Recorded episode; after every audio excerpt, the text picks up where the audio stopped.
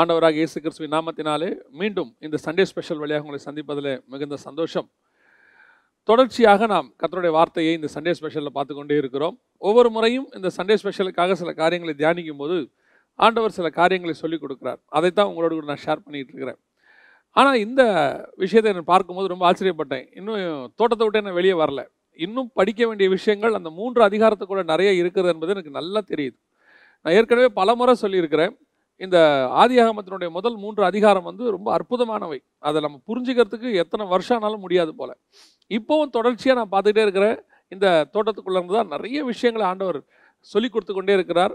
அதை தான் நான் இன்றைக்கும் உங்களோட பேச போகிறேன் அப்போ உங்களுக்கு தெரிஞ்சிருச்சு நம்ம இப்போ தோட்டத்துக்குள்ளே இருந்தால் பார்க்க போகிறோம் அப்படின்னு சொல்லி. ஒரு வசனத்தை நாம் ஆதார வசனமாக நாம் வாசிக்க போகிறோம்.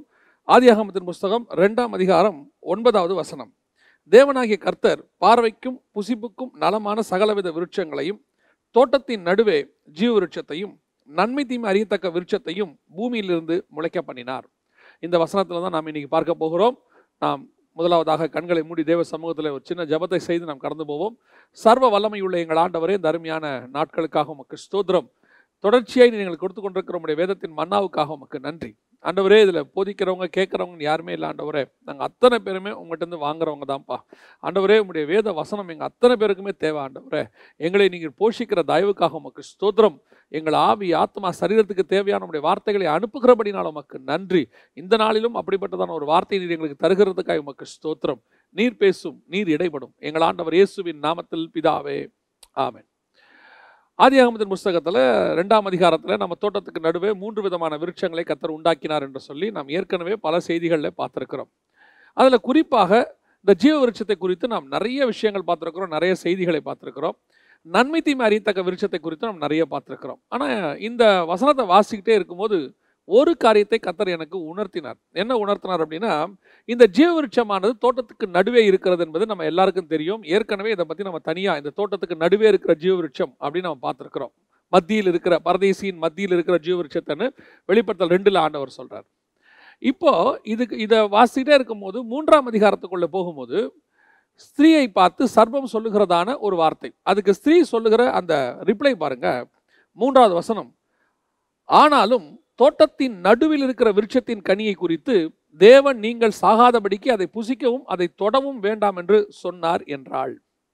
இந்த நன்மை தீமை அறியத்தக்க கனியை பற்றி பேசிக்கிட்டே இருக்கிறோம். நிறைய விஷயங்கள் அதை பற்றி பார்த்துருக்குறோம். அதில் நம்ம இன்றைக்கி பார்க்க போகிறது இல்லை ஆனால் எதை பார்க்க போகிறோம் அப்படின்னா இந்த நன்மை தீமை அறியத்தக்க கனி எங்கே பிளேஸ்மெண்ட் பண்ணப்பட்டிருந்தது நல்லா கவனிச்சு பாருங்கள் ரொம்ப முக்கியமாக ஒரு இடத்துல இருக்கு நடுவில் இருக்கிறது. நாம இது வரைக்கும் ஜீவவிருட்ச நடுவில் இருக்கு நடுவில் இருக்குன்னு பார்த்துக்கிட்டே இருக்குமே ஒழிய நன்மை தீமை அறியத்தக்க கனி எங்கே இருக்குது அப்படின்னு கேட்டிங்கன்னா அதுவும் அந்த தோட்டத்திற்கு நடுவில் தான் இருந்திருக்கிறது. இதுதான் ரொம்ப முக்கியமான ஒரு விஷயம். ஆண்டவர் ஏதேனில் ஒரு தோட்டத்தை உண்டாக்கினார்.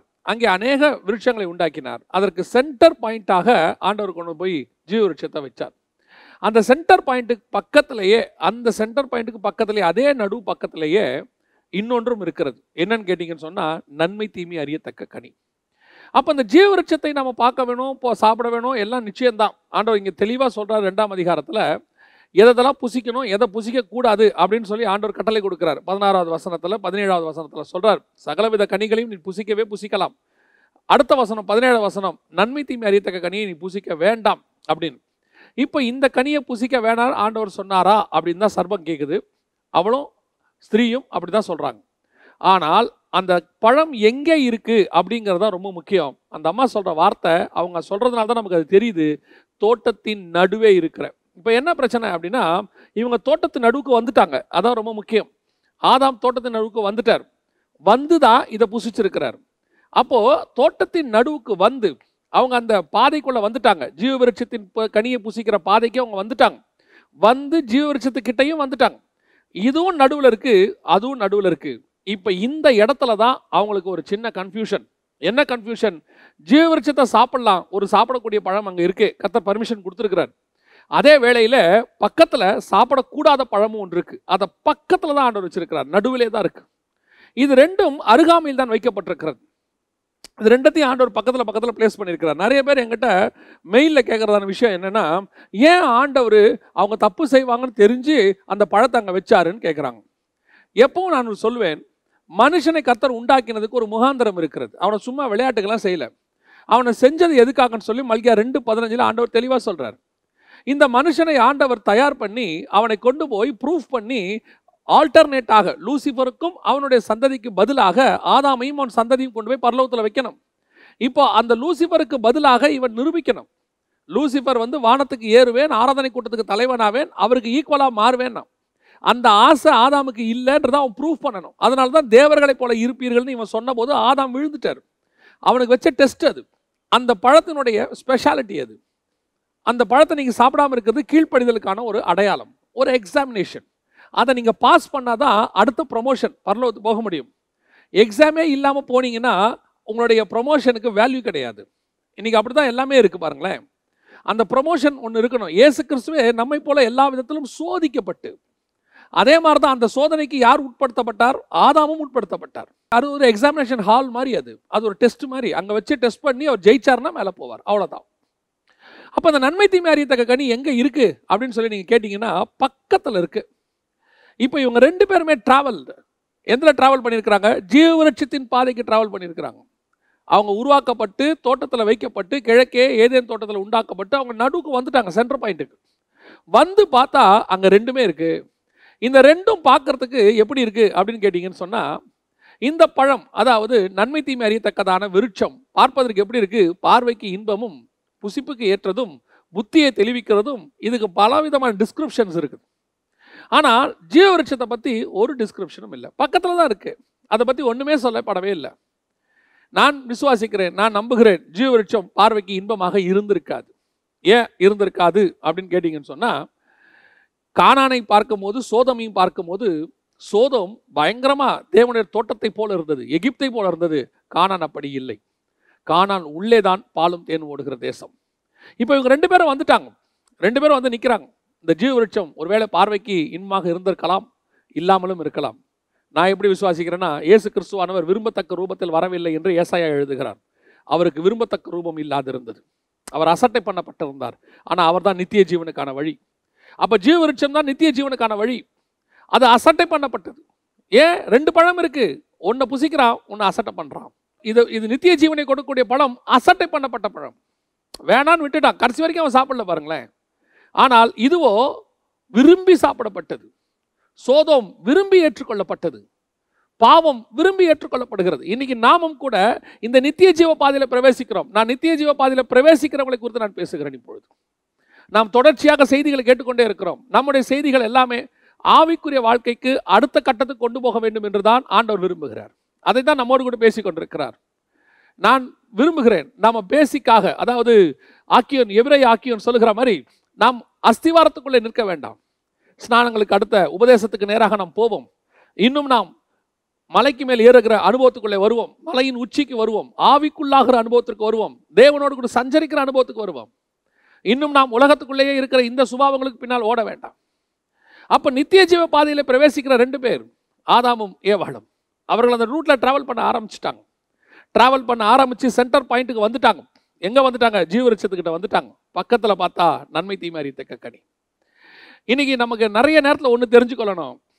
நாம் ஒரு விஷயத்தை பெற்றுக்கொள்ளுகிற இடத்திற்கு வரும்போது கடைசியாய் பக்கத்தில் அவன் ஒரு டைவர்ஷன் வச்சுருப்பான். பிசாஸ் அதுதான் you must be very careful நாம் ரட்சிக்கப்படுறதுக்கு முன்னாடி ஒரு விளையாட்டு விளையாடிருப்போம். உங்களுக்கு ஞாபகம் இருக்கும்னு நினைக்கிறேன். பரமபதம்னு பேர். அந்த விளையாட்டில் நீங்கள் விளையாடிட்டே வந்தீங்கன்னா அப்படியே ஜெயிச்சு மேலே வந்துடுவீங்க நூறு கட்டம் இருக்கும். நூறாவது கட்டத்தில் தான் அந்த கிஃப்ட் இருக்கும். ஆனால் தொண்ணூற்றி ஒம்பதாவது கட்டத்தில் என்ன இருக்கும்னு பார்த்தீங்கன்னா வலு சர்ப்பத்தின் தலை இருக்கும்.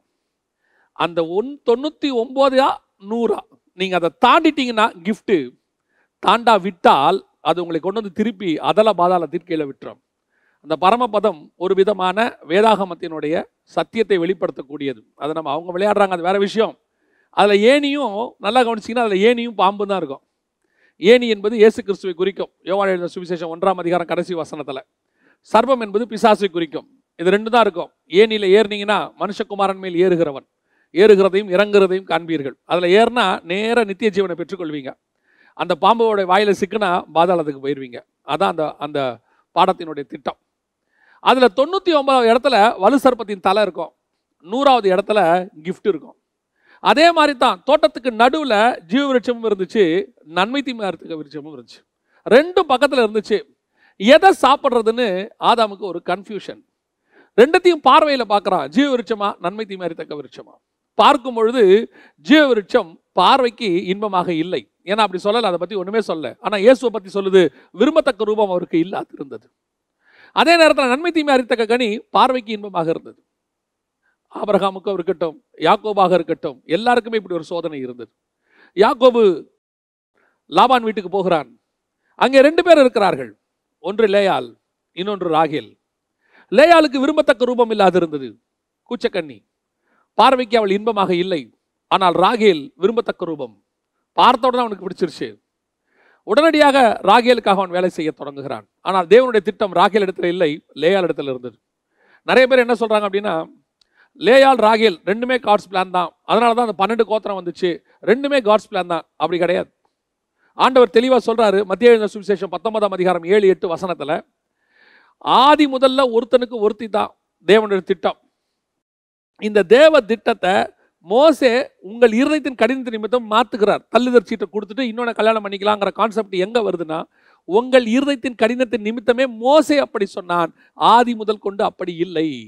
கர்த்தர் வந்து ஒன்று தான் ஆதாமுக்கு ஏவாள் ஒன்றே ஒன்று தான் அந்த ஒன்று எதுங்கிறது தான் கான்செப்ட் இப்போது ரெண்டும் பக்கத்தில் பக்கத்தில் இருக்குது யாருக்கு? யாக்கோபுக்கு. எதை செலக்ட் பண்ணணும்?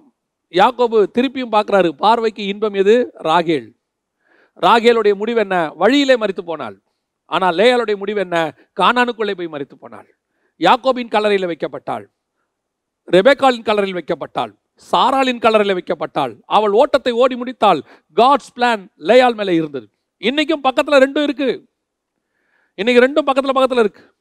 உங்கள் வாழ்க்கையில் ஆவிக்குரிய வாழ்க்கையில் கர்த்தர் நியமிச்சதான ஒரு ஆசீர்வாதமும் அதுக்கு ஆல்டர்னேட்டாக பிசாசு வச்சிருக்கிறத ஒரு ஆசீர்வாதமும் பக்கத்தில் இருக்கும்.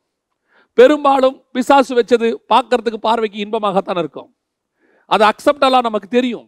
இது இருந்தால் நல்லா இருக்குமே. பிசாசு பயங்கர தந்திரக்காரன். உங்களை இந்த பழத்தை சாப்பிட வேணான்னு சொல்ல மாட்டான். இந்த பழத்தை சாப்பிட்டு பாருன்னு தான் சொல்லுவான். ஜீவ விருட்சத்தை சாப்பிடாதான் அவன் சொல்லலை. நன்மை தீமை அறியத்தக்கனே சாப்பிட்டு பாருன்னு தான் அவன் சொல்கிறான் இன்னைக்கு பல நேரத்தில் நம்ம இந்த தப்பை செஞ்சுக்கிட்டே இருக்கிறோம். வாழ்க்கையில் எந்த ஒரு டிசிஷன் எடுக்கும் போதும் நான் தான் சொல்லுவேன் நம்முடைய வாழ்க்கையோட டிசிஷன் படிப்பு காலத்திலேயே ஆரம்பிச்சிடுது. எதை படிக்கலாம்? படிக்க ஆரம்பிக்கும் போது நம்ம எதை பார்க்குறோம்? பார்வைக்கு இன்பம். புத்தியை தெளிவிக்கிறது. புசிப்புக்கு ஏற்றது. ஃப்யூச்சருக்கு எது நல்லா இருக்கும்? எது நல்லா சம்பாதிக்க முடியும்? எது ஃபேனுக்கு கீழே வேலை செய்யலாம்? எது ஏசியில் போய் வேலை செய்யலாம்? எது வெளிநாட்டில் வேலை கிடைக்கும்? நம்முடைய திட்டம் முழுக்க முழுக்க ஃப்யூச்சரை பேஸ் பண்ணி வாழ்க்கையை பேஸ் பண்ணியிருக்கு. ஆனால் கர்த்தருடைய திட்டம் நம்மை பேஸ் பண்ணியிருக்கு. உன்னுடைய எதிர்காலத்திற்கு எது தேவை என்பதை அவர் அறிந்திருக்கிறார். எப்பவுமே ஆண்டவர் எனக்கு சொல்லிக்கிறது கொடுத்தது ஒன்று நாம் எப்பவுமே ஃபார்வர்டாக போவோம். ஆண்டவர் எண்டுலேருந்து திரும்பி வருவார்.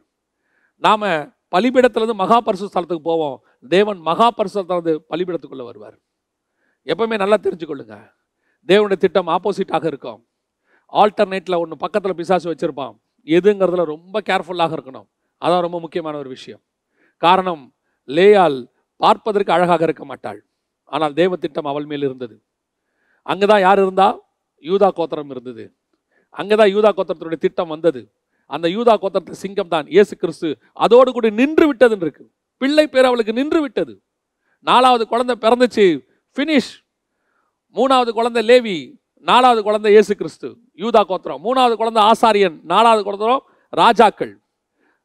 ஆசாரியனும் ராஜாக்களையும் பெற்றெடுத்து லேயாளுக்கு கர்ப்பம் நின்று விட்டது. அவ்வளோதான் இதுக்கு மேலே வேறு ஒன்றுமே கிடையாது. ஃபினிஷ் ஓவர் முடிஞ்சிருச்சு. ஆனால் இப்போ என்னாச்சு? யாக்கோபு இந்த தேவ திட்டத்தோடு கூட பார்வைக்கு இன்பமான ராகேலை உள்ளே சேர்த்த உடனே ராகேல் வந்து கதர்றா எனக்கு ஒரு குழந்தை கொடு எனக்கு ஒரு குழந்தை கொடு. இப்போ அவ தேவ திட்டத்துக்குள்ள இன்னொரு வேலைக்கார திட்டத்தை கொண்டு வந்து சேர்க்குறாங்க. இந்த வேலைக்கார திட்டம் வந்து சேர்ந்த உடனே என்ன ஆச்சு? தேவனுடைய திட்டத்தை விட்டு வழி விலகி போய். ஐந்தாவது கோத்திரம் உள்ளே வருகிறது. ஆறாவது கோத்திரம் உள்ளே வருது. லேயால் பார்க்குறாங்க தேவ திட்டத்துக்குள்ளே வாழ்ந்தவங்க. கர்த்தர் கரெக்டாக காட்ஸ் பிளான்குள்ளே இருந்தவங்க. நாலு கோத்திரத்தோட எல்லாம் முடிஞ்சிருச்சு. இந்த நாலு கோத்திரத்துக்கு பின்னாடி எவ்வளோ பெரிய அற்புதமான காரியங்கள் இருக்குது தெரியுமா? இந்த நாலு கோத்திரம் தான் காட்ஸ் பிளான் எவ்வளோ அது எப்படிங்க நீங்கள் சொல்வீங்க? நீங்கள் நாலு கோத்திரத்துக்கு அப்புறம் வந்தது எல்லாத்தையும் எடுத்து பாருங்கள் காட்ஸ் பிளான் எப்படி இருந்துச்சுன்னு. அதுக்கப்புறம் மாடிஃபிகேஷன் வேறு. நான் அதான் எப்போவுமே ஆண்டவர் எனக்கு சொல்லி கொடுத்தது ஒன்று தான் காட்ஸ் வில் வேறு காட்ஸ் பர்மிஷன் வேறு. தேவனுடைய திட்டம் வேறு தேவனுடைய அனுமதி வேறு. இப்போது ஆபரகாமுடைய வாழ்க்கையில் பாருங்கள் தேவனுடைய திட்டம் சாரால் இடத்துல இருந்தது. பக்கத்திலேயே ஆகாரம் வச்சுருந்தான் அவன். சாராளா ஆகாரா? சாராள் வந்து சொல்கிறாங்க என்ன பிளான் சொல்கிறாங்க ஆகார இடத்துல போய் சேரும். இப்போ இவன் சொல்லியிருக்கணும் இல்லை சாராள் உன் மூலமாக தேவ திட்டம் நிறைவேறும். நான் விசுவாசிக்கிறேன். ஏன்? எனக்கு பதினஞ்சாம் அதிகாரத்திலே ஆண்டவர் சொல்லிட்டார் சாராள். வானத்து நட்சத்திரம் போல ஒரு சந்ததியை மாற்றுவேன்னு சொல்லிட்டாரு. நீ உன் மூலமாக கத்தர் கண்டிப்பாக கொடுப்பாரு. அவன் நீதிமான். கத்திரத்தில் போய் ஜோம் பண்ணால் கத்தர் உனக்கு வெளிப்படுத்தியிருப்பார். பக்கத்தில் ஒரு ஆல்டர்னேட் உன்னை வழிவிலக பண்ணுகிற ஆல்டர்னேட் உன் பக்கத்தில் தான் இருக்கிறது. உன்னை தேவ திட்டத்தை விட்டு பிரிக்கிறவன் உன் பக்கத்தில் தான் இருக்கிறான். உன்னை தேவ திட்டத்தை விட்டு பிரிக்கிறவள் உன் பக்கத்தில் தான் இருக்கிறாள். Nowhere you must be very careful ஆனால் தேவ திட்டத்தோடு இருக்கிற தேவன் உனக்கு கொடுத்திருக்கிற தேவன் உன்னுடைய எதிர்காலத்துக்கு தேவையான பிளானை நிறைவேற்றுகிறவர்கள் உன் பார்வைக்கு அழகாக இருக்க மாட்டார்கள். உன் இருதயத்துக்கு ஏற்றவர்களாக தெரிய மாட்டார்கள். நீ இதை விட ஆல்டர்னேட் நல்லா இருந்தால் நினைக்குமே தோணும். நீ பார்க்கறதுக்கு அவங்க தான் பெஸ்ட் மாதிரி உனக்கு தோணும். ஆனால் அது தேவ திட்டம் அல்ல. அநேகருடைய வாழ்க்கையில் அப்படி தான் போச்சு.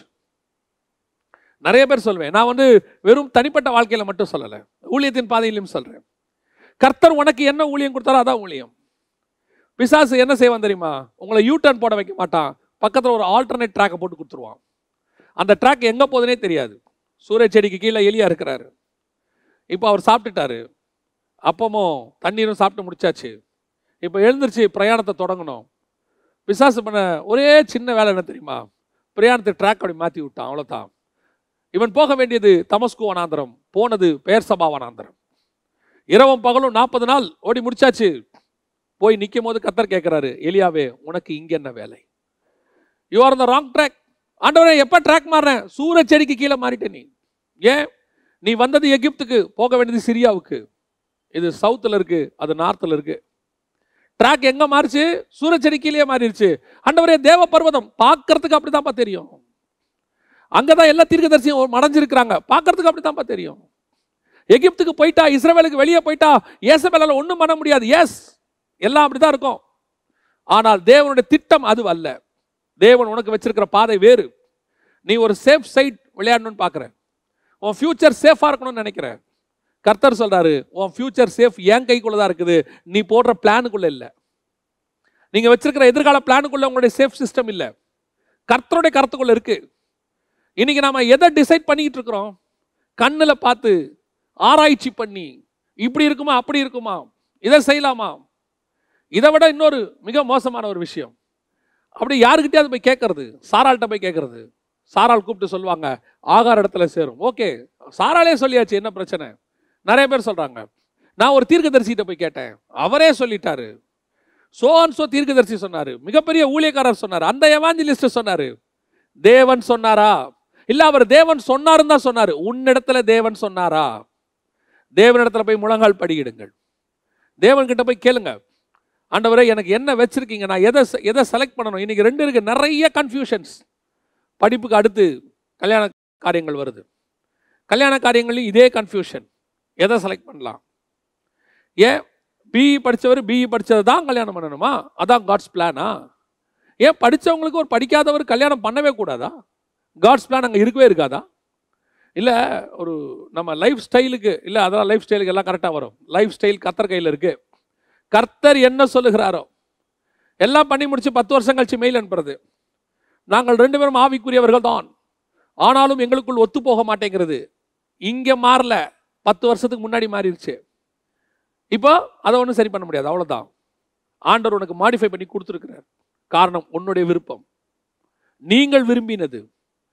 நன்மை தீமை அறியத்தக்க கனியும் ஜீவரட்சமும் உங்கள் பக்கத்தில் தான் இருந்துச்சு. நீங்கள் பார்த்தீங்க எது பார்வைக்கு இன்பம்? மாப்பிள்ளை வெளிநாட்டில் வேலை செய்கிறாரு மாதம் ரெண்டு லட்ச ரூபா சம்பளம். அங்கே போனால் பொண்ணு நல்லா இருக்கும். அவர் டாக்டரு அவர் பெரிய சர்ச்சில் மெம்பரு அவர் ஒரு மிக முக்கியமான இடத்துல இருக்கிறாரு. இவருக்கு பொண்ணை கல்யாணம் பண்ணி கொடுத்தா பையனை இந்த பாஸ்டருடைய பொண்ணுக்கு கொடுத்துட்டா பையன் நல்லா இருப்பான். நன்மை தீமை அறியத்தக்க கனி. ஜீவ விருட்சம் எங்கே இருந்துச்சு தெரியுமா? பார்வைக்கு இன்பமாக இல்லாமல் நீ ஏற்றுக்கொள்ள முடியாமல் உன் பக்கத்துலேயே ஒரு இடத்துல இருந்துச்சு. உன் பார்வை அந்த ஜீவ விருட்சத்தின் மேலே போகவே இல்லை. அது பக்கத்துலேயே இல்லை. அதனுடைய விளைவு என்ன தெரியுமா? நீங்கள் நன்மை தீமை அறித்த கனி புசித்தீர்கள். பக்கத்தில் தான் இருந்துச்சு. யாக்கோபு பக்கத்திலே இந்த ஏயாலை பற்றி அவனுக்கு தெரியவே இல்லை. நாலு குழந்தை பிறக்கிற வரைக்கும் அவனுக்கு தெரியவே இல்லை பாருங்க. அவன் மூணு குழந்தை பிறக்கிற வரைக்கும் ஆசைப்படுறான் இப்பொழுது என் கணவன் என்னோட கூட இணைந்திருப்பான். அப்படிதாங்க அந்த ஜீவ விருட்சம் என்னை திருப்பி நீ என்கிட்ட வரமாட்டியா? என்னை சாப்பிட மாட்டியா? காத்திருக்குது அந்த ஜீவ விருட்சம் அசட்டை பண்ணப்பட்டது. பல நேரங்களில் நீங்கள் அசட்டை பண்ணப்பட்டிருக்கலாம். நீ கவலையே படாதீங்க இல்லைங்க நான் கொஞ்சம் கருப்பாக இருக்கிறேன். நான் கொஞ்சம் அழகு கம்மியாக இருக்கிறேன். நான் கொஞ்சம் படிப்பு குறைவாக இருக்கிறேன். அநேகரால் நான் உதறி தள்ளப்பட்டேன். எங்கள் வீட்டில் இருக்கிறவங்களே என்னை கொஞ்சம் மதிக்க மாட்டாங்க. நீ எதுக்கு தான் பிறந்தியோன்னுலாம் கேட்பாங்க. நீ ஒருவேளை அப்படி சொல்லியிருந்தா நீ வேறு யாருமே இல்லை. நீ தான் ஜீவ விருட்சம். ஆண்டவர் உனக்குள்ள தான் அந்த ஜீவ விருட்சத்தை வச்சிருக்கிறார். உன் மூலமாக கர்த்தர் அநேகரை நித்திய ஜீவனை உண்டாக்க போகிறார். உனக்குள்ள இருக்கிற இயேசு அவர் தான் ஜீவ விருட்சம். உன் மூலமாக இயேசு கிறிஸ்துவின் மூலமாக அநேகர் நித்திய ஜீவனை பெறப்போகிறார்கள் எத்தனை பேர் பார்வைக்கு இன்பம் இல்லாத வலுக்கட்டாயமாக கர்த்தர் சொன்னார்னு திருமணம் பண்ணாங்க. கர்த்தர் சொன்னார்னு திருமணம் பண்ண பிறகு அவங்க அதுக்கப்புறம் இருபது வருஷம் கழிச்சு சாட்சி கொடுப்பாங்க. கர்த்தர் எனக்கு ஒரு அருமையான மனைவியை கொடுத்தார். கர்த்தர் எனக்கு ஒரு அருமையான கணவனை கொடுத்தார். காரணம் என்ன தெரியுமா? அது ஜீவ விருட்சம் சில நேரங்கள் அப்படிதாங்க இருக்கும். கர்த்தர் ஒரு சில வேலைகளுக்கு உங்களை போக சொல்கிறாரா போங்க. கர்த்தர் சொல்லுவார் போங்க. அது உங்களுக்கு பிடிக்காத இடமா இருக்கும் பிடிக்காத வேலையாக இருக்கும். சொன்னது கர்த்தர் போங்க. அதை நீங்கள் செலக்ட் பண்ணுங்கள் அதே நேரத்தில் ரெண்டு வந்திருக்கோம். இது போனால் ஃப்யூச்சருக்கு நல்லாயிருக்கும் அப்படி இருக்கும் இப்படி இருக்கும்னு. இது ஒன்றுமே இருக்காது. ஆனால் உங்களுடைய லீடிங் இதில் இருக்கும். கர்த்தர் இதில் சொல்லியிருப்பார். தைரியமாக போங்க. ஜீவ விருட்சத்தை புசித்தவன் ஒரு நாளும் மறிப்பதில்லை நன்மை தீமை அறித்தக்க புசித்தவன் ஒரு நாளும் ஜீவனோடு கூட இருப்பதில்லை. இன்னைக்கு ரெண்டும் இருந்துச்சு. கர்த்தர் பார்த்தாரு. நீ நன்மை தீமை அறித்தக்க நீ புசித்துட்ட. நான் ரெண்டுத்தையும் உனக்கு வச்சேன். யூ ஆர் அந்த ராங் ட்ராக் இனிமேட்டு நீ இங்கே இருக்கக்கூடாது. தோட்டத்தை விட்டு வெளியே போ. எனக்கு ரொம்ப ஆச்சரியம் என்னென்னா நான் இது வரைக்கும் இந்த வேதத்தை படித்த போது அந்த நித்திய ஜீவனுக்கு போகிற வழியை கத்தர் ஆதாமுக்கு அடைத்தாருன்னு இருக்கு. அப்போ அந்த பாதையில் அவன் போவே இல்லை போல அப்படின்னு நினச்சிட்டேன். ஆனால் தொடர்ச்சி அந்த மூணாம் அதிகாரத்தை வாசிக்கும் போது அவன் அந்த பாதையில் போய் நித்திய ஜீவனுக்கிட்ட போய் ஜீவ விருட்சத்துக்கிட்ட போய் அதற்கு பிறகு அந்த பழத்தை அவன் மாற்றி பக்கத்தில் உள்ள நன்மை தீமையத்தை கையில் எடுத்துட்டான். எத்தனையோ பேர் ஆவிக்குரிய வாழ்க்கைக்கு வந்து நான் சொல்லுவேன் ஆவிக்குரிய வாழ்க்கையில் வந்து ஸ்பிரிச்சுவலி வாழ்ந்து ஏன்? பல நேரங்களில் ஊழியத்தின் பாதையில் பத்து வருஷம் இருபது வருஷம் ஓடி கடைசியாய் தேவ சித்தத்தை விட்டு போனவர்கள் எத்தனை பேர்? அதான் சொன்ன எளியா மாதிரி ஆட்கள். அவங்களுக்கு ஒரு ஆல்டர்னேட் கத்தர் வச்சாரு. அது வேற விஷயம். இப்போ இவனை விரட்டி விட்டா மாதிரி திருப்பி ஓரேப்லேருந்து விரட்டி விட்றாரு எளியாவை ஓடு எங்கே போ? தமஸ்குவுக்கு போ. நீ எங்கே வந்த? ஒய் யூ ஆர் ஹியர் இன்னைக்கு எத்தனையோ பேரை பார்க்குறோம். ஊழியத்தின் பாதையை விட்டுட்டு அப்படியே ராங் டைரக்ஷன் போயிட்டாங்க.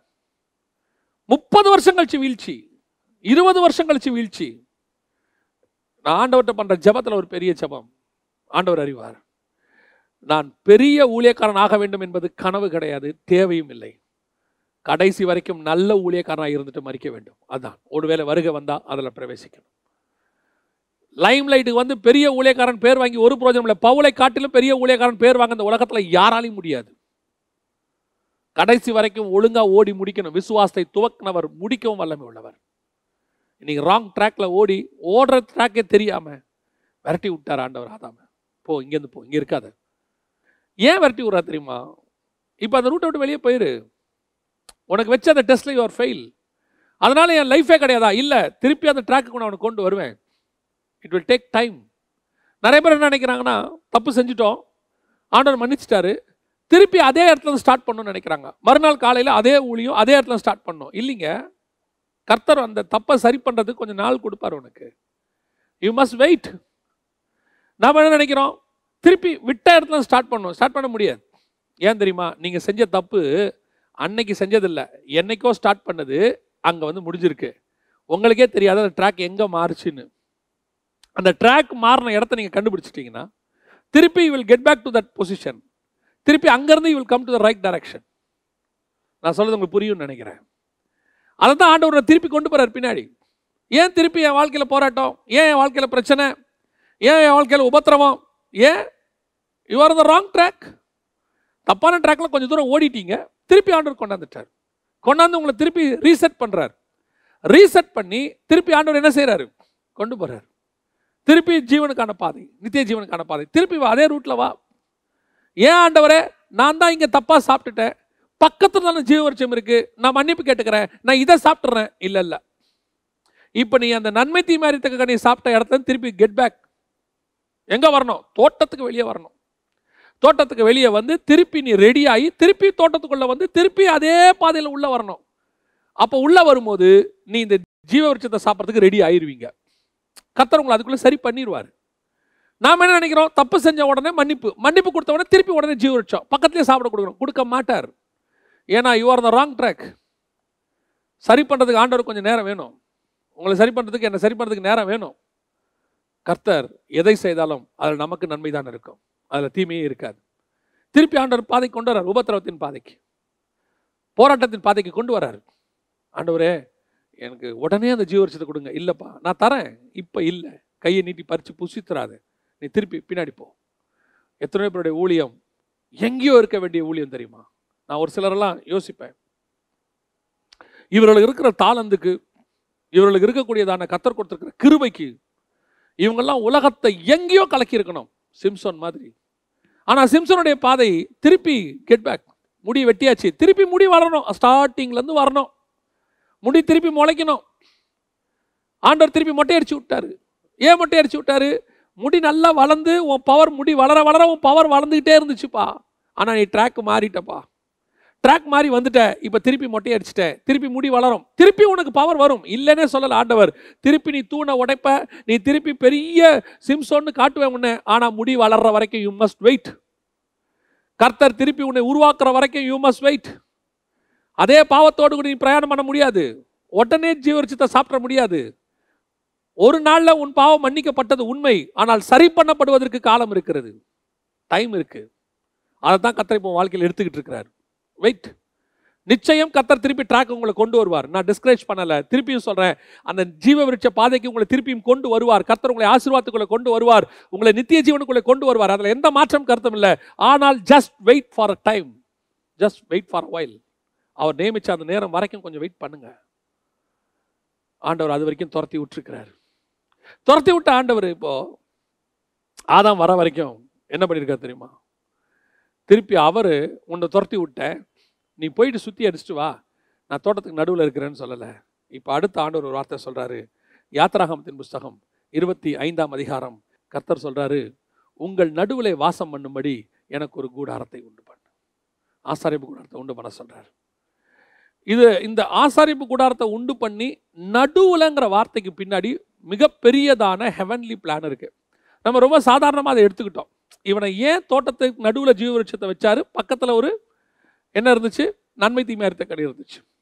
அதே மாதிரி இப்போ மோசையை பார்த்து கத்தர் சொல்கிறாரு நீ நடுவில் உங்கள் நடுவில் வாசம் பண்ணும்படி. அந்த நடுவில் ஏன் சொல்கிறாரு அப்படின்னு கேட்டிங்கன்னு சொன்னால் ஏதேனில் நடுவில் ஜீவ விருட்சம் தேவன் இருந்தார். இப்போ இங்கே நடுவில் இருக்கணும்னு நினைக்கிறாரு. எந்த நடுவுக்கு அப்படின்னு கேட்டிங்கன்னு சொன்னால் இவர்கள் இஸ்ரவேலர்கள் பாளையம் இறங்குவார்கள். சதுரமாக இருக்கும். நீங்கள் அந்த படத்தெல்லாம் பார்த்துருப்பீங்கன்னு நினைக்கிறேன். நிறைய பேர் அதற்கான முயற்சி எடுத்து ஃபோட்டோஸ் எல்லாம் போட்டிருக்கிறாங்க. நாலு பக்கமும் இருக்கும்.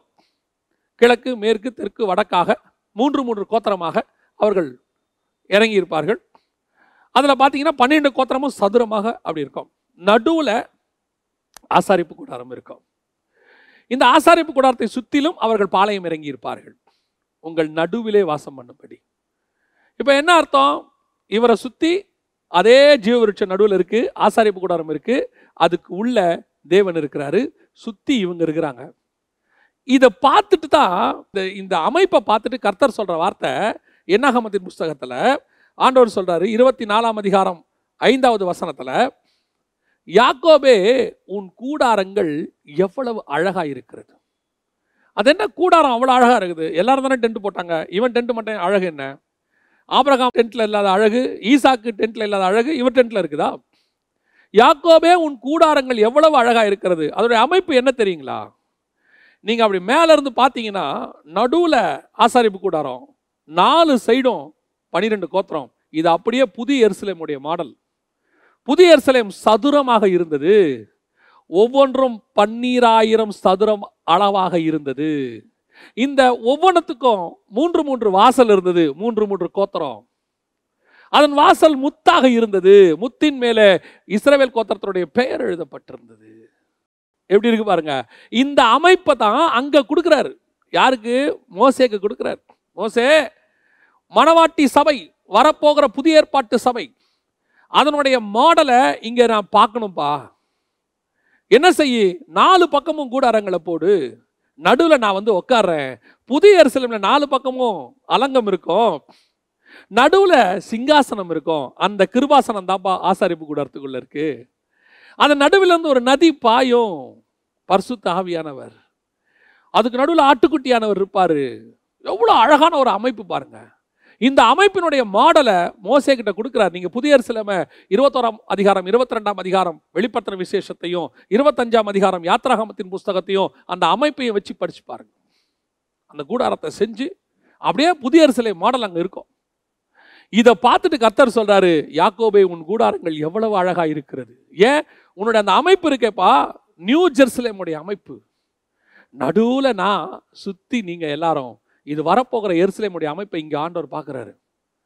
இப்போ நம்மளை ஆண்டதும் அப்படி தான் நம்மளை அப்படியே அழகாக உண்டாக்கி பன்னிரெண்டு அப்போஸ்தலர் உபதேசங்களுக்கு நடுவில் நம்மளோட உட்கார வச்சிருக்கிறார். சர்ச் நாலா பக்கமும் அப்போஸ்தலருடைய உபதேசங்கள் நம்மளை சூழ்ந்திருக்க நடுவில் தேவனுடைய ஆலயமாகிய நீங்களும் நானும் இருக்கிறோம். நமக்குள்ளே தேவன் இறங்கி வாசம் பண்ணுகிறார். இதற்குள்ளேருந்து மகிமை புறப்படுகிறது. எவ்வளோ அழகான ஒரு அமைப்பு பாருங்களேன். இந்த அமைப்புக்கு நடுவில் அப்படியே ஆல்டர்னேட்டில் பக்கத்தில் இதுக்கு நடுவில் முப்பத்தி ரெண்டாம் அதிகாரத்தில் இன்னொன்று உள்ளே கொண்டு வந்தான் பிசாசு. யாத்ராகமத்தின் புஸ்தகம் முப்பத்தி ரெண்டாம் அதிகாரத்தில் பிசாசு உள்ளே ஒன்று கொண்டு வரான். என்ன கொண்டு வரான் பார்த்தீங்கன்னா ஒரு கண்ணுக்குட்டி உள்ளே வருது. அந்த கண்ணுக்குட்டி உள்ளே வந்து கர்த்தருக்கு பண்டிகைன்னு வருது. நல்லா கவனிங்க. ஜீவ விருட்சத்துக்கு பக்கத்தில் தான் நன்மை தீமை அறித்தக்க விருட்சம் இருந்துச்சு. இப்போது இதுக்கு பக்கத்தில் தான் கண்ணுக்குட்டியும் இருக்கு. இது கர்த்தர். இது கர்த்தருக்கு ஆல்டர்னேட் ஆனால் ஜனங்க கேட்டது மோசேக்கு ஆல்டர்னேட் எங்களை வழிநடத்தி கொண்டு வந்த மோசே என்ன ஆனானோ எங்களுக்கு தெரியாது. அப்போ ஜனங்க யாரை கேட்கணும் திருப்பி? இன்னொரு மோசையை தானே கேட்கணும்? ஒருவேளை ஒரு பேச்சுக்கு நான் சொல்கிறேன் மேலே போன மோசையை காணோம்ப்பா. என்ன ஆனச்சோ தெரில கர்த்தர் ஒருவேளை எடுத்துக்கொண்டாரோ? அப்படின்னா எங்களுக்கு வழி நடத்துறதுக்கு இன்னொரு மோசே தானே வேணும்? அப்போ மோசேக்கு பதிலாக ஆரோனா யோசுவாவா இன்னொரு மோசேவா யாருன்னு ஆண்டவர்கிட்ட கேளுங்கன்னு சொல்லணும். ஆனால் இவங்க செலக்ட் பண்ணது இன்னொரு கர்த்தரை. கண்ணுக்குட்டி வந்துருச்சு உள்ள. இதுதான் பிசாசுடைய தந்திரம். அவன் அழகாக என்ன பண்ணானா மோசேக்கு பதிலாக கண்ணுக்குட்டியை உள்ளே கொண்டாந்துட்டான். பல நேரங்களில் கர்த்தர் உண்டாக்கிற இந்த சபைக்குள்ள அமைப்புக்குள்ள உன் சபையை கர்த்தர் அழகாய் உண்டாக்கினார். அதில் எந்த மாற்று கருத்தும் இல்லை. நிறைய பரிசுத்தவான்கள் ஆரம்பத்தில் சபையை தேவனோட திட்டத்தின்படி பெற்றுக்கொண்டார்கள். கர்த்தர் சொல்லி தான் அந்த ஊழியம் ஆரம்பிக்கப்பட்டது. கர்த்தர் சொல்லி தான் ஊழியத்தினுடைய ஒவ்வொரு பாதையும் நடைபெற்றது. கர்த்தர் சொல்லி தான் எல்லாம் கரெக்டாக நடந்துச்சு. ஆனால் எங்கே கண்ணுக்குட்டி உள்ளே வந்துச்சுன்னு பார்க்கணும். எங்கே வந்துச்சு? இந்த கண்ணுக்குட்டி எப்படி உள்ளே வந்துச்சு? கர்த்தருக்கு பண்டிகைன்னு உள்ளே வந்துச்சு. இது பிசாசுன்னு உள்ளே வரல. நிறைய பேர் நினச்சிக்கிட்டாங்க. சபைக்குள்ள பிசாசுனா அப்படியே நல்லா ரெண்டு கொம்பு வச்சுக்கிட்டு பல்ல வச்சுக்கிட்டு கருப்பா வரும் உள்ளன்னு வால் வச்சுக்கிட்டு. அப்படிலாம் வராது. அப்படிலாம் வராது. கர்த்தருக்கு பண்டிகைன்ற பேரில் தான் உள்ளே வரும். ஒரு ஆல்டர்னேட்டர் தூக்கி உள்ளே வரும். உள்ளுக்குள்ளே வரக்கூடிய பிசாசு தேவனுடைய பேரை சொல்லிக்கிட்டு தான் வரும். ஆண்டவர் சொல்கிறாரு சில தீர்க்கதரிசிகள் நான் அனுப்பாதிருந்தும் தங்கள் ஆவியின் ஏவுதலை பேசுகிற மதிகட்ட தீர்க்கதரிசி நான் அனுப்பாதிருந்தும் என் நாமத்தை குறிந்து பொய்யாய் தீர்க்க தரிசனம் சொல்லுகிறார்கள். சொல்றது இயேசுவின் நாமம். தூக்கிறது பைபிள். ஆனா உள்ளுக்குள்ள பேசி கொண்டிருக்கிறது யார் தெரியுமா? கண்ணுக்குட்டி. அதனாலதான் சொல்றாரு மந்தையை தப்ப விடாத ஓநாய்கள் வரும். அவர்கள் எல்லாரும் ஆட்டுத்தோல் போர்த்திய ஓநாய்கள். கண்ணுக்குட்டி உள்ள வந்துருச்சு பாளையத்துக்குள்ள. அது விரட்டப்பட்டோம் ஒரு காலத்தில். சரி கத்தர் கிருபையா பார்த்தாரு. Okay right. நீங்களாம் விரட்டப்பட்டவங்க. உங்களுக்கு திருப்பி ஜீவ விருட்சத்தை பெறத்துக்கு வழி இல்லை. நானே வந்து தரேன். வாங்க நான் வரேன். நான் சொல்கிற மாதிரி அமைப்பு மட்டும் கரெக்டாக வச்சுக்கோங்க. நான் சொல்கிற மாதிரி மாத்திரம் உங்கள் ஆலயத்தை அமைச்சுக்கொள்ளுங்க ஆலயம் நான் சொல்கிற கட்டடத்தை அல்ல நம்மை. நான் சொல்கிற மாதிரி ஒரு அமைச்சுக்கொள்ளுங்க உங்கள் நடுவில் நான் வாசம் பண்ணுவேன். நடுவில் வாசம் பண்ணுறதுல எங்கே கண்ணுக்குட்டி வந்துச்சு? ஏன் கண்ணுக்குட்டி வருது தெரியுமா? ஜனங்கள் கேட்டார்கள் என்று ஆரோன் செய்தான். ஆரோன் சொல்கிற ஒரு வார்த்தை என்ன தெரியுமா? இது பொல்லாத ஜனம். வணங்கா கழுத்துள்ள ஜனம். இவங்க கேட்டாங்க மோசே. அதனால தான் நான் செஞ்சேன். ஜனங்களுக்காக மோசம் போன ஊழியங்கள் நிறைய இருக்கு. ஊழியம் என்பது கர்த்தருக்காக செய்யப்படுவது ஜனங்களுக்காக அல்ல. இயேசு கிறிஸ்து ஜனங்களுக்காக தான் மறிக்க வந்தார். ஆனால் செய்தது பிதாவின் சித்தம். இந்த டிஃபரன்ஸை நீங்க புரிஞ்சுக்கணும். We are doing ministry for the people souls but will of God தேவ சித்தத்தோடு தான் இதை செய்யணும்.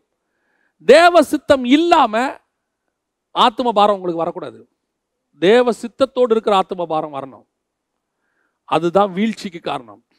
ஜனங்களை திருப்திப்படுத்துறதுக்கு நீ ஊழியக்காரன் அல்ல. பவுல் நேரடியாக எழுதுறாரு நான் இன்னும் மனுஷனை பிரியப்படுத்துகிறவனா இருந்தால் தேவனுக்கு ஊழியக்காரன் அல்லவே. மினிஸ்ட்ரி ஜனங்களை சாட்டிஸ்ஃபை பண்ணுறதுக்கு இல்லை. ஒரு மேடையில் உட்காந்து ஒரு லைட் மியூசிக்காரங்க பாட்டு பாடும்போது கீழே இருக்கிற ஜனங்க கேட்பாங்க ஒன்ஸ் மோர் ஐயா ரொம்ப நல்லா பாடினீங்க. இன்னொரு தடவை பாடுங்க. அவன் ஜனங்களை திருப்திப்படுத்துவதற்கு அந்த பாடலை திரும்பி பாடுகிறான். ஆனால் ஆராதனையில் அப்படி பாட முடியாது. பிரதர் உங்கள் பாட்டு ரொம்ப அருமை. ஒன்ஸ் மோர் நீ ஜனங்களுக்காக திருப்பி பாடினால் நீ தேவனை பிரியப்படுத்துகிறான் you are not the entertainer you are not the entertainer இன்னைக்கு மினிஸ்ட்ரி ஜனங்களை பிரியப்படுத்துகிற மினிஸ்ட்ரி வர்றவங்களை தக்க வச்சு கொள்கிற மினிஸ்ட்ரி அப்படின்னா கண்ணுக்குட்டி உள்ளே வந்துருச்சுன்னு அர்த்தம். ஜனங்களுக்கு ஏற்ற மாதிரி மினிஸ்ட்ரி பண்ணக்கூடாது. இந்த ஜனங்களுக்கு என்ன மினிஸ்ட்ரி பண்ணணும்னு பரலோகம் சொல்லும். அதை செய்யணும். ஜனங்களுக்கு ஏற்ற மாதிரி வார்த்தை கொடுக்கக்கூடாது. இவங்களுக்கு என்ன வார்த்தை கொடுக்கணும்னு பரலோகம் சொல்லும். அதை கொடுக்கணும். ஜனங்களோட இருதயத்தை குளிர பண்ற மாதிரி பேசக்கூடாது. ஜனங்களுக்கு இருதயத்தை குத்துற மாதிரி பேச சொன்னா பரலோகம் சொன்னா குத்துற மாதிரி தான் பேசணும். யோசித்து பாருங்க. இப்போ இயேசு சிலுவையில் அரைஞ்சிருக்கிறாங்க அரைஞ்சு முடிஞ்சு ஐம்பதாவது நாள் ஆயிருக்கு. ஃபிஃப்டியத் டே இன்னும் பரபரப்பு ஓயலை. எழுந்திரிச்சுன்னு ஒருத்தன் சொன்னான் நீங்கள் சிலுவையில் அறைந்த இயேசுவை பிதாவாகிய தேவன் உயிரோடு எழுப்பினார். நீங்கள் தான்டா கொண்டு போட்டீங்க நேரடியாக சொல்கிறோம் நியாயமாக என்ன சொல்லணும்? இயேசு ஒரு குற்றவாளி அன்னைக்கு. ஐம்பதாவது நாள் ஒரு குற்றவாளி. அவங்களுடைய கணக்குப்படி பரிசெயர் சதுசேரெல்லாம் இருக்கிறாங்க அங்கே. இவன் என்ன பண்ணியிருக்கணும்? மறித்து போன இயேசு இருக்கிறாரே அப்படிதான் பேசியிருக்கணும். சிலுவையில் ஒரு இயேசு அறையப்பட்டாரே அவரை நீங்கள் தெரியாமல் அரைஞ்சிட்டீங்க ஆக்சுவலாக அவர் தான் இயேசு கிறிஸ்து. அவர் தான் பேசிய அப்படி சொல்ல சொல்லியிருக்கலாம். அவன் சொன்னான் நீங்கள் சிலுவையில் அறைந்த இயேசுவை. அப்போ இப்படி சொன்னால் என்னங்க ஆகும்? திருப்பி அடிப்பானே? அடிக்க மாட்டான். இருதயத்தில் குத்தம் வரும். காரணம் அப்படி பேச சொன்னது பரிசுத்தாவியானவர் இன்னைக்கு ஜனங்க இப்படி ஆயிடுவாங்களே ஜனங்க இப்படி பண்ணிடுவாங்களே ஞானமாக பேசணும். அதில் எந்த மாற்று கருத்தும் இல்லை. தேவன் ஞானத்தோடு கூட பேசணும். அதான் சொல்கிறேன் பரிசுத்த ஆவியானவர் சொல்லி நீங்கள் பேசுனீங்கன்னா அதில் ஞானம் விளங்கும். என்ன பேசணுங்கிறத ஜனங்களுக்காக நீங்கள் தீர்மானிக்காதீங்க. என்ன பேசணுங்கிறத தேவன் தீர்மானிப்பார். அதை பேசுங்க. எங்க மினிஸ்ட்ரி பண்ணணுங்கிறத நீங்க தீர்மானம் பண்ணாதீங்க. எங்க மினிஸ்ட்ரி நீங்க பண்ணணுங்கிறத பரலோகம் தீர்மானம் பண்ணும். அது யாக்கோபின் கிணறு கிட்ட போய் ஒரு அம்மாவை சந்திக்க வேண்டி இருக்குதா இல்லை மலையில் மேலே ஏறி ஐயாயிரம் பேரை பார்க்க வேண்டியிருக்கா? அல்லது கடலுக்கு அந்த பக்கத்தில் போய் ஒரே ஒரு பிசாசு பிடிச்சவனை பார்க்க வேண்டியிருக்கா? இடத்த பரலோகம் தீர்மானம் பண்ணும். அங்கே போங்க. அதான் இயேசு சொன்னார் என் பிதாவின் சித்தத்தை செய்வதே என் போஜனம். இன்னைக்கு we are doing the ministry for the people to satisfy the people மக்களை திருப்திப்படுத்துறதுக்கு. விசுவாசி ஒரு காரியத்தை சபைக்குள்ளே கொண்டு வராங்க. அதை தடுத்து கேட்கக்கூடிய அதிகாரம் கூட ஒரு மெய்ப்பனுக்கு இல்லைன்னு சொன்னால் என்ன மினிஸ்ட்ரி நம்ம பண்ண முடியும்? ஒரு சபையில் கொண்டு வந்து அந்த போதகருக்கு பிரியமில்லாத ஒரு சிலுவையை கொண்டு வந்து ஜனங்க வைக்கிறாங்க புல்பீட்டில். அந்த போதகர்கிட்ட நான் கேட்குறேன் என்ன இப்படி ஒரு பெரிய சிலுவை இருக்குது? அவர் சொல்கிறாரு ஜனங்க கொண்டு வந்து வச்சுட்டாங்க. இதை இப்போ நான் எடுன்னு சொன்னால் பெரிய பிரச்சனையாயிரும். அவங்க என்னையே மாற்றிடுவாங்க நான் சொன்னேன் உங்கள் அத்தாரிட்டி எங்கே? கர்த்தர் உங்களுக்கு கொடுத்த அதிகாரம் எங்கே? இந்த தேவனுடைய ஆலயத்தில் நீங்கள் ஆசாரியனாக இருக்கிறீர்கள் பிரதான ஆசாரியனாக இருக்கிறீர்கள் மெய்ப்பனாக இருக்கிறீர்கள். அவர்களை மெய்க்கிறதுக்கு தான் கர்த்தர் உங்களை வைத்திருக்கிறாரே ஒழிய உங்களை மெய்ப்பதற்கு அவர்களை வைக்கவில்லை. இன்னைக்கு அதான் நடந்துகிட்டு இருக்குது. கண்ணுக்குட்டி உள்ள வந்துருச்சு. ஜனங்கள் ஆரோனை நடத்துகிறார்கள். நன்றாய் ஜனங்கள் தெரிந்து கொள்ளுங்கள். கர்த்தர் ஆரோனை நடத்துகிற அதிகாரத்தை உங்கள் கையிலே கொடுக்கவில்லை. ஆரோன்கள் தான் உங்களை நடத்த வேண்டும். இன்னைக்கு அதான் நடந்துகிட்டு இருக்குது நம்ம நினைக்கிற மாதிரி தான் சபை நடக்கணும். நம்ம சொல்கிறத பாஸ்டர் கேட்கணும். நம்ம சொல்கிறத ஊழியக்காரன் கேட்கணும். கொஞ்சம் ஆஃபரிங் நிறையா கொடுத்துட்டா உடனே ஒரு பெருமை வர்றது. நம்ம சொல்கிறத அந்த ஊழியக்காரர் கேட்கணும். நம்ம சொல்கிறத பாஸ்டர் கேட்கணும். இவ்வளோ ஆஃபரிங் கொடுக்குறோம் நம்ம பேச்சுக்கு ஒரு கேட்க மாட்டார். கேட்க முடியாது. கேட்க முடியாது. ஆஃபரிங் நீங்கள் கொடுக்கறது எனக்கு அல்ல. ஆஃபரிங் நீங்கள் கொடுக்கறது ஊழியக்காரனுக்கு அல்ல. நீங்கள் ஆஃபரிங் கொடுப்பது கர்த்தருக்கு. அப்படி நினச்சி கொடுங்க. சில ஊழியக்காரங்களுக்கெல்லாம் ஆஃபரிங்கை கொடுத்துட்டு கண்ட்ரோலில் வச்சுருக்கிற பணக்காரங்களை நான் பார்த்துருக்குறேன். ஃபோன் பண்ணி கூப்பிடுவாங்க தம்பி கொஞ்சம் உடனே புறப்பட்டு வாப்பா. என்ன அங்கிள் உடனே வா. நம்ம வீட்டுக்கு ரெண்டு பேர் வந்திருக்காங்க உன்னை பார்க்கணும். உடனே வா. ஊழியக்காரங்கிட்ட அப்படி பேசக்கூடாது. பிரதர் நீங்கள் ஃப்ரீயாக இருக்கீங்களா? உங்களை இன்னைக்கு பார்க்க முடியுமா? இது பெருமைக்காக சொல்லலை. அவன் நம்ம கண்ட்ரோல் இல்லை அவன் தேவனுடைய கண்ட்ரோலில் இருக்கிறான். இன்னைக்கு நிறைய பேருக்கு அதான் கொஞ்சம் அதிகமாக கொடுத்தோம்னா நம்ம போதகரை கைக்குள்ளே வச்சுக்கலாம். இவ்வளோ கொடுக்குறோம் நமக்கு ஒரு மரியாதை இல்லை. எல்லாருக்கும் கொடுக்குற மரியாதை உங்களுக்கும் கொடுக்க முடியும். என்ன ஸ்பெஷல் மரியாதை கொடுக்க முடியும்? எப்போ ஆரோன் மக்கள் கண்ட்ரோலுக்கு போகிறானோ சபைக்குள்ள கண்ணுக்குட்டி வந்துடும் எப்போ ஊழியக்காரன் கமிட்டி கண்ட்ரோலுக்கு போகிறானோ அன்னைக்கு கண்ணுக்குட்டி உள்ளே வந்துடும் எப்போ ஊழியக்காரனை மூப்பர்கள் நடத்துகிறாங்களோ கண்ணுக்குட்டி உள்ளே வந்துடும் ஊழியக்காரன் சபையை நடத்தணும் ஊழியக்காரனை தேவன் நடத்தணும். இல்லைன்னா என்ன ஆகும் தெரியுமா? நீங்கள் நினச்சிக்கிட்டு இருப்பீங்க ஓ ஜாலியாக இருக்குது சபை. ஆட்டத்தோடு பாட்டத்தோடு கொண்டாத்தோடு கூட அவர்கள் புசிக்கவும் குடிக்கவும் உட்கார்ந்து விளையாடவும் எழுந்தார்கள். சபைக்குள்ள என்ன வரும் தெரியுமா? களியாட்டம் வரும் டான்ஸ் வரும் ஆட்டம் வரும் பாட்டம் வரும். நல்லா உட்கார்ந்து எல்லாம் பார்பிக்யூ போட்டு திங்க தோணும். ஃபயர் கேம்ப் வரும். உள்ள ஸ்பிரிச்சுவாலிட்டி இருக்காது. காரணம் என்ன தெரியுமா? கர்த்தர் வெளியே போயிட்டார். யாத்ராகாமத்தின் புஸ்தகம் முப்பத்தி மூன்றாம் அதிகாரம் ஏழாவது வசனம் சொல்லுது அந்த கூடாரத்தை பெயர்த்து பாளையத்திற்கு புறம்பே போட்டான். தூரத்திலே போட்டான். காரணம் என்ன? காரணம் என்ன? உள்ள கண்ணுக்குட்டி வந்துருச்சு. நித்திய ஜீவன் இருந்த இடத்துக்கு நன்மை தீமை அறித்தக்க கணை வந்துருச்சு. ஜனங்க திருப்பியும் இதைத்தான் புசிச்சாங்க. முதல் தடவை கத்தர் ஏதேனை விட்டு விரட்டி விட்டாரு. ரெண்டாவது தடவை அவர் வெளியே போயிட்டார். சி இவனுக்கு நடுவில் வாசம் பண்ணுறதை விட நான் புறம்பே இருக்கிறது நலமாயிருக்கும் நான் இவர்களை விட்டு தூரமாக இருக்கிறது நலமாயிருக்கும் உன் சபையை விட்டு புறம்பே தூரத்தில் கத்தர் போயிட்டார். எப்போ? எப்போ நீ உள்ளுக்குள்ள கண்ணுக்குட்டி வந்து புசிக்கவும் குடிக்கவும் விளையாடவும் தொடங்கினாயோ? எப்போ புல்பீட்டில் இருந்ததான? உன்னுடைய புல்பீட்டை ஓரமாக வச்சுட்டு அங்கே பர்த்டே பார்ட்டியும் அங்கே வந்துட்டு மேரேஜ் டே பார்ட்டியும் கொண்டாட தொடங்கினாயோ? எங்க டான்ஸ் ஆட தொடங்கினாயோ? அன்னைக்கே போயிட்டாரு. அன்னைக்கே அவர் புறப்பட்டு தூரமாக போயிட்டாரு. சபைக்குள்ளே இல்லை அவர். ஊழியத்துக்குள்ளே அவர் இல்லை. காரணம் என்ன?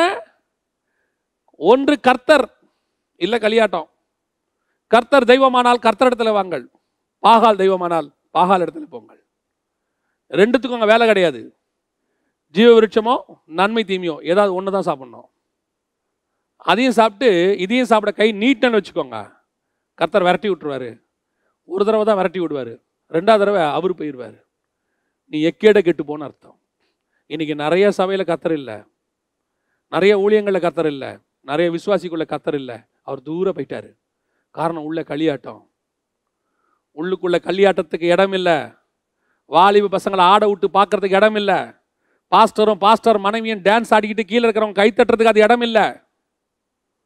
அது கர்த்தர் ஜைஜாண்டிக்கான காட் இறங்குற இடம். நான் இடத்தை சொல்லலை அந்த இடத்த விக்கிரகமாக மாற்றலை நீங்கள் தான் சொல்கிறீங்க இது புல்பிட்டு இது கர்த்தர் இறங்குற இடம் இங்கே கர்த்தருடைய மகிமை இருக்குன்னு. ஒரு நேரத்தில் நீங்களே தான் சொல்கிறீங்க மெசேஜ் கொடுக்கும்போது. மெசேஜ் கொடுக்கும்போது என்ன சொல்றீங்க? இது பரிசுத்த ஸ்தலம். இங்கிருந்து தேவன் பேசுகிறார். அப்போ பரிசுத்த ஸ்தலத்தில் தேவனும் பேசுவார். அதுக்கப்புறம் கொஞ்ச நேரம் கழிச்சு அங்கிருந்து சினிமா பாட்டுக்கு டான்ஸும் ஆடுவாரா? நீங்க தானே சொன்னீங்க அந்த இடம் பரிசுத்த ஸ்தலம்னு. நீங்கள் தானே அதை பிரஸ்டை பண்ணுகிறீர்கள். அப்படி அதே இடத்தை நீங்கள் எப்படி கல்லர் கொகையாக மாற்றுகிறீர்கள் அந்த இடத்துல ஜீவ வரிச்சிருக்குன்னு நீங்கள் தானே சொன்னீங்க. இப்போ அதே இடத்துல நன்மை தீமாரித்து கனி நீங்களே சாப்பிட்டா எப்படி? உங்களை விட்டு தூரம் போயிட்டார் கர்த்தர். கூடாரம் போயிருச்சு கத்தர் பார்த்தாரு. இதுக்கு மேலே இவனுக்கு மத்தியில் வாசம் பண்ணி பிரோஜனம் இல்லை.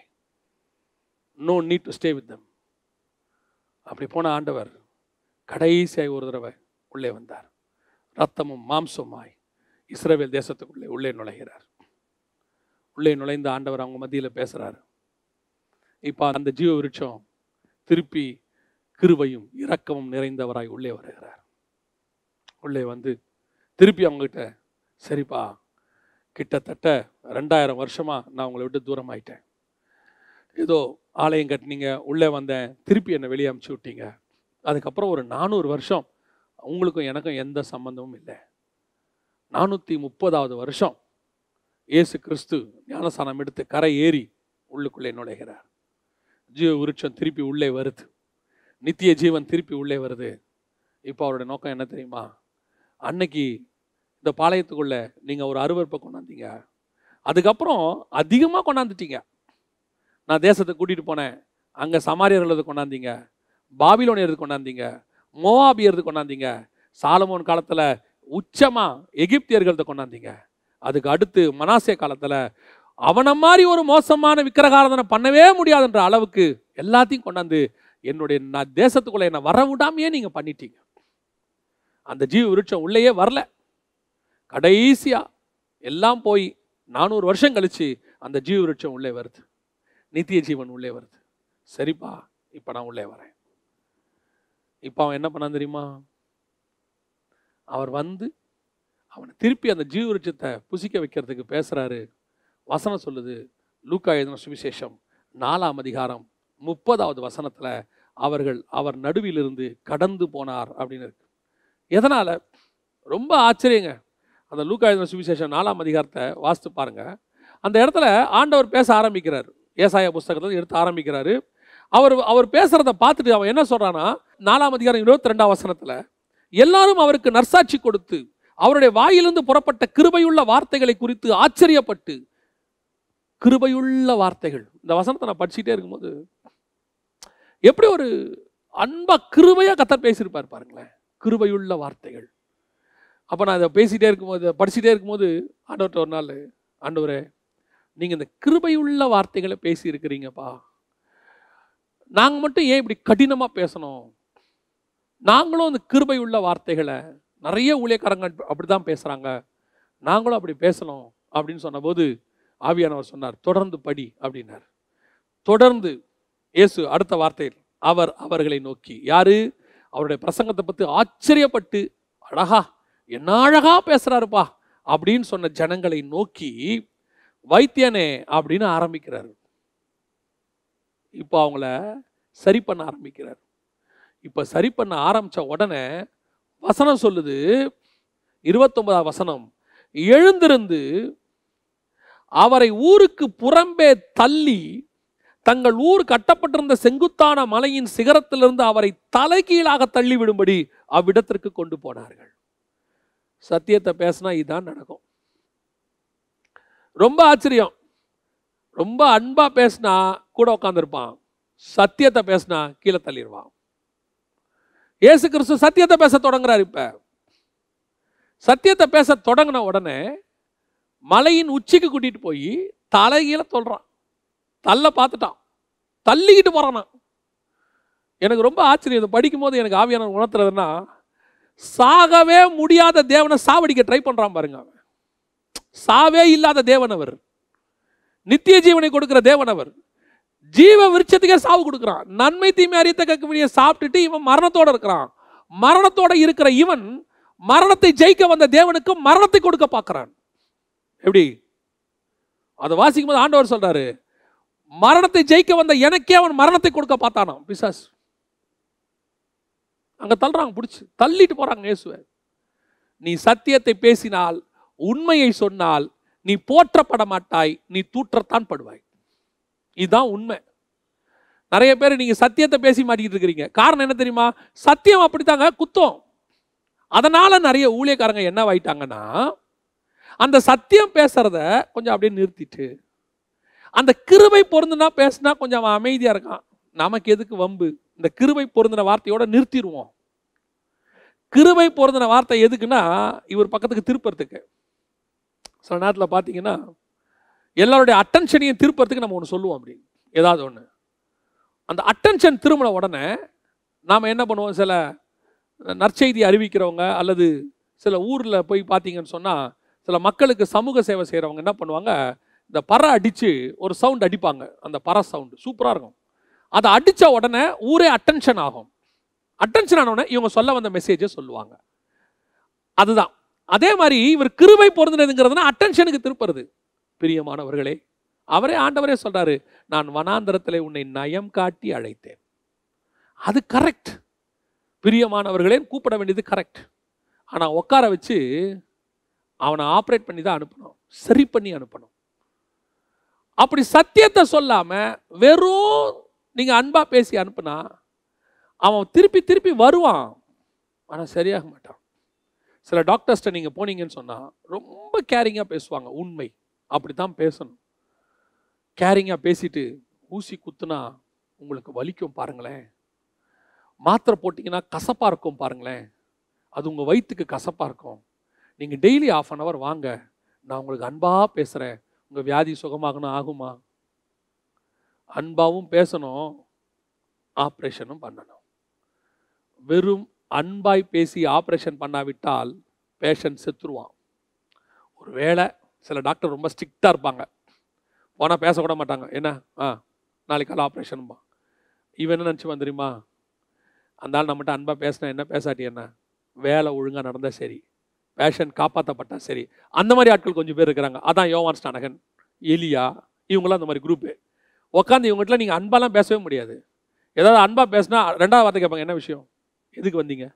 சில ஊழியர்களை நான் பார்த்துருக்குறேன். சில பரிசுத்தவான்களை பார்த்துருக்குறேன். அவங்க ரூமில் போய் உட்காந்து நீங்கள் தேவையில்லாமலாம் பேசவே முடியாது. அந்த ரூமில் போய் உட்காந்துக்கிட்டு என்ன பாஸ்டர் நல்லா இருக்கீங்களா? சாப்பிட்டீங்களா? அடுத்த வார்த்தை கேட்பாங்க என்ன விஷயமா வந்தீங்க? இல்லை சும்மா தான். சரி ஜோம் பண்ணுவோம். அப்படின்றவாங்க. ஏன்? உங்ககிட்ட சும்மா பேசுறதுக்கு என்ன இருக்குது இல்லைங்க மனுஷனா அப்படித்தான். அது மனுஷனா அப்படித்தான். தேவ மனுஷன் வேறு. ஏசுனாதே நீங்கள் போய் உட்காந்து சும்மா பேசிகிட்டு இருப்பீங்களா? இங்கே அப்படித்தான் நடக்குது. அவர் அப்படி கிருபையாக கூப்பிட்டாரு. அப்படி உள்ளே வந்தாங்க. வந்து ஆரம்பித்தார் வைத்தியனேன்னு ஆரம்பித்து அப்படியே எலியா தீர்க்கதரிசிக்கு போய் நாகமானுக்கு போன உடனே என்ன நடந்துச்சு தெரியுமா? அடித்து தூக்கிட்டான். மலைக்கு கொண்டு போயிட்டான் கீழே தள்ளுறதுக்கு.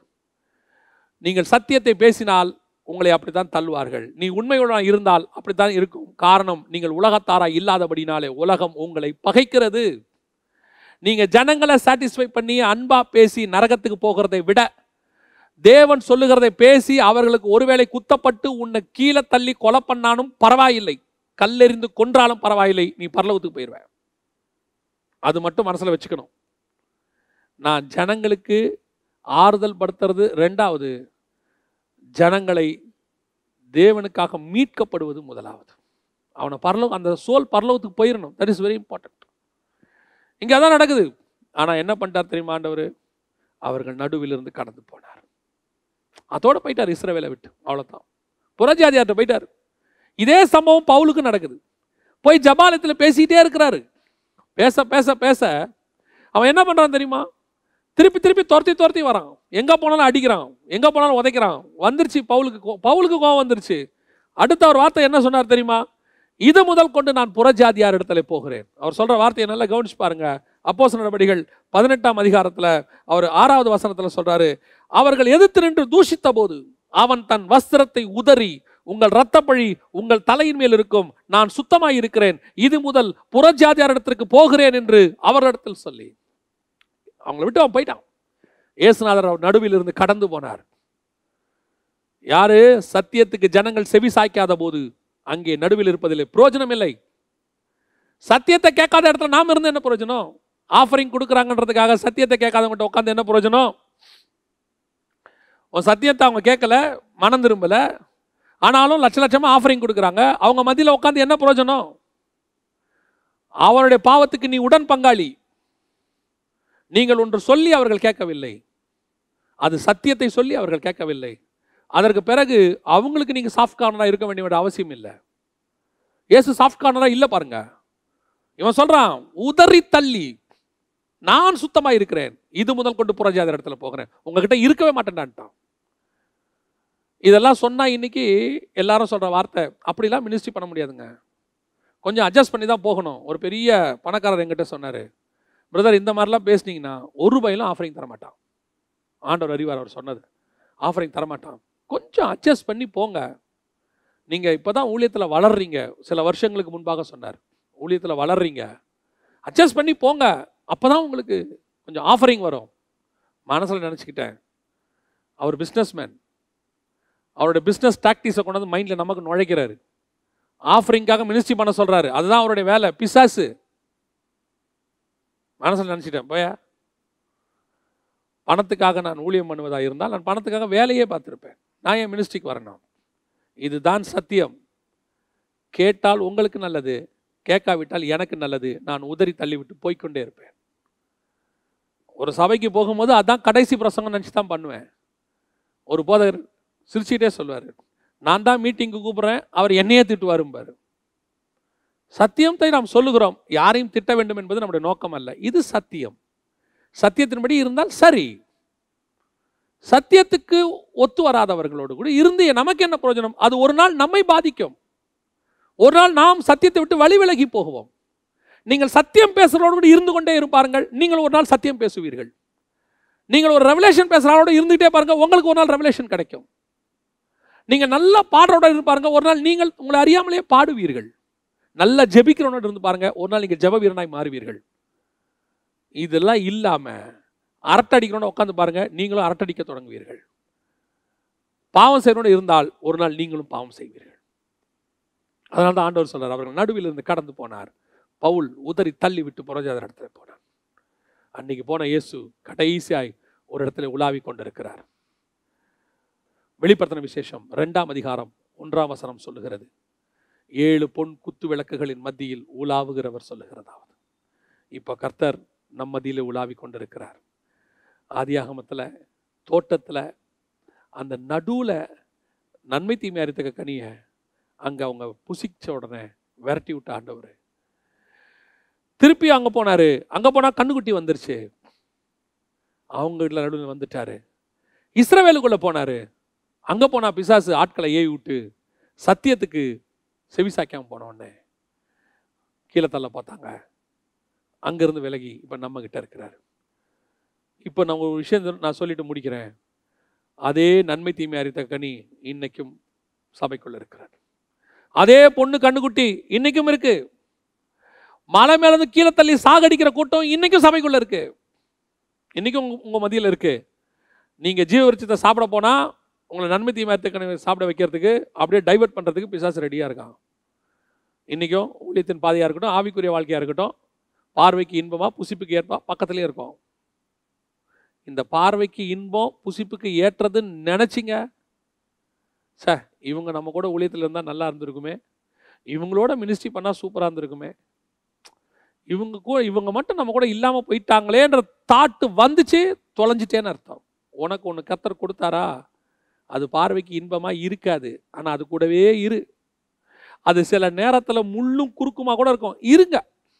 சிலருக்கு என்னன்னா இல்லை ஊழியத்துக்கு இவங்க ஒத்தே வர மாட்டேங்கிறோம் இருங்க. அது ஜீவவிருட்சம். கடைசியாக உனக்கு நித்திய ஜீவனை கொடுத்துரும். அதான் வேற வழி கிடையாது. அடுத்து சில நேரத்தில் உங்களை அறியாமலேயே கர்த்தருக்கு பண்டிகைன்னு கண்ணுக்குட்டி உள்ளே வந்துடும் சபைக்குள்ளே வந்துடும் கள்ள உபதேசம் வந்துடும் யாராவது கொண்டாந்துருவாங்க. வெரி கேர்ஃபுல் அது மோசேக்கு ஆல்டர்னேட் இல்லை தேவனுக்கு ஆல்டர்னேட் நம்ம நினச்சிட்டு இருப்போம் அது மோசேக்கு ஆல்டர்னேட்டுன்னு இல்லை இல்லை தேவனுக்கு ஆல்டர்னேட் தட்டி விட்டணும் இல்லை தேவன் தூரம் போயிடுவார் சபை விட்டு ரொம்ப தூரம் போயிடுவார் கடைசியாய் நீ சத்தியம் பேசு. சத்தியம் பேசுவதனால உனக்கு விரோதமாய் ஒரு கூட்டம் எழும்பும். உன்னை கொலை செய்ய பார்க்கும். உன்னை மேலிருந்து கீழே தள்ள பார்க்கும். ஆனால் ஒன்று மட்டும் நிச்சயம் ஒருவேளை தள்ளி கொன்றாலும் கூட நீ சத்தியத்துக்காக செத்த ஸ்தேவானாக தான் இருப்பாய் ஒருவேளை மறுதளித்தால் நீ தேமாவாய் மாறி போவாய் கர்த்தர் நம் நடுவில் உலாவிக் கொண்டிருக்கிறார். எல்லாம் நம்மகிட்ட தான் இருக்கு. எதை புசிக்க போகிறோங்கிறது நம்ம கையில் இருக்கு. நம்ம ஜெபம் போகிறோம் சர்வ வல்லமையுள்ள எங்கள் தகப்பனே எங்கள் கண்களுக்கு முன்பாக தேவனாகிய கர்த்தர் வைத்திருக்கிறதான ஜீவ விருட்சத்திற்காக உமக்கு நன்றி. எங்களை விழப்பண்ண பார்க்குற நன்மை தீமை அறித்தக்க கனியை தொடக்கூட கூடாதுன்னு ஏவாள் சொன்னாங்கப்பா. நாங்கள் பார்க்க கூட கூட வேணாண்டவரே அதை உதறி தள்ளிவிட்டு ஓடிடணும் ஆண்டவரே. பவுல் ஓடினா மாதிரி. எங்களுக்கு தெரியாமலேயே கண்ணுக்குட்டி எங்களுக்குள்ளே வந்துடக்கூடாது எங்கள் சபைக்குள்ளே. எங்களுக்குள்ளே வந்துடக்கூடாது பொன் கண்ணுக்குட்டி மாயையான கண்ணுக்குட்டி ஆசீர்வாதமான கண்ணுக்குட்டி ஏமாத்துகிற கண்ணுக்குட்டி வந்துடவே கூடாது ஆண்டவரே. அதை எப்படியாவது வெளியே தள்ளிடணும். அது எங்கள் பாளையத்துக்குள்ளே வந்துட்டா நீங்கள் பாளையத்தை விட்டு வெளியே போயிடுவீங்கப்பா எங்களுக்கு கண்ணுக்குட்டி வேணாம் ஆண்டவரே. நீங்கள் தான் வேணும். எங்களுக்கு பொன் கண்ணுக்குட்டி வேண்டாம். நாங்கள் கண்களால் காணாத தேவன் எங்களுக்கு வேண்டும். அந்த கண்ணுக்குட்டி வைக்கிற ஸ்தானம் எங்களுக்கு வேண்டாம் எங்கள் தேவன் இருக்கிற கிருபாசனம் எங்களுக்கு வேண்டும். அப்போதான்ப்பா நீங்கள் சொல்லுவீங்க யாக்கோபை உன் கூடாரம் எவ்வளவு அழகாக இருக்கிறது. கண்ணுக்குட்டி வெளியே போச்சுனா தான் எங்கள் கூடாரம் அழகாக மாறும். எங்களுக்குள்ள உங்களுக்கு பிரியமில்லாத கண்ணுக்குட்டிகள் இருந்தால் வெளியே போகட்டும் ஆண்டவரே. அது எவ்வளவு ஆசீர்வாதம் நாங்கள் நினைச்சாலும் அது எங்களுக்கு வேண்டாம். அதன் மூலமாக எங்களுக்கு எவ்வளவு ஆசீர்வாதங்கள் கிடைச்சாலும் எங்களுக்கு அது வேண்டாம். எங்களுக்கு தேவை நீங்க மட்டும்தான் ஆண்டவரே. கடைசியாய் நாங்கள் சத்தியத்தை பேசுகிறதுனால சத்ருவானால் பரவாயில்லப்பா. பவுல் சொல்ற மாதிரி சத்தியத்தை பேசுவதால் நான் சத்ருவானேனோ? நான் சத்தியத்தை பேசாமல் நல்லவனு பேர் வாங்குறத விட சத்தியத்தை பேசி கெட்டவனு பேர் வாங்குறது நல்லது ஆண்டவரே. நான் சத்தியத்தை பேசாமல் உயிரோடு கூட இருப்பதை விட நான் சத்தியம் பேசி சாவது நல்லது ஆண்டவரே. உங்களுடைய கிருபையுள்ள கருத்து ஒப்பு கொடுக்கிறோம் வைராக்கியம் உள்ளவர்களாய் கடைசி வரைக்கும் வாழ்ந்து முடிக்க கிருபை பாராட்டும். எங்கள் ஆண்டவர் இயேசுவின் நாமத்தில் பிதாவே.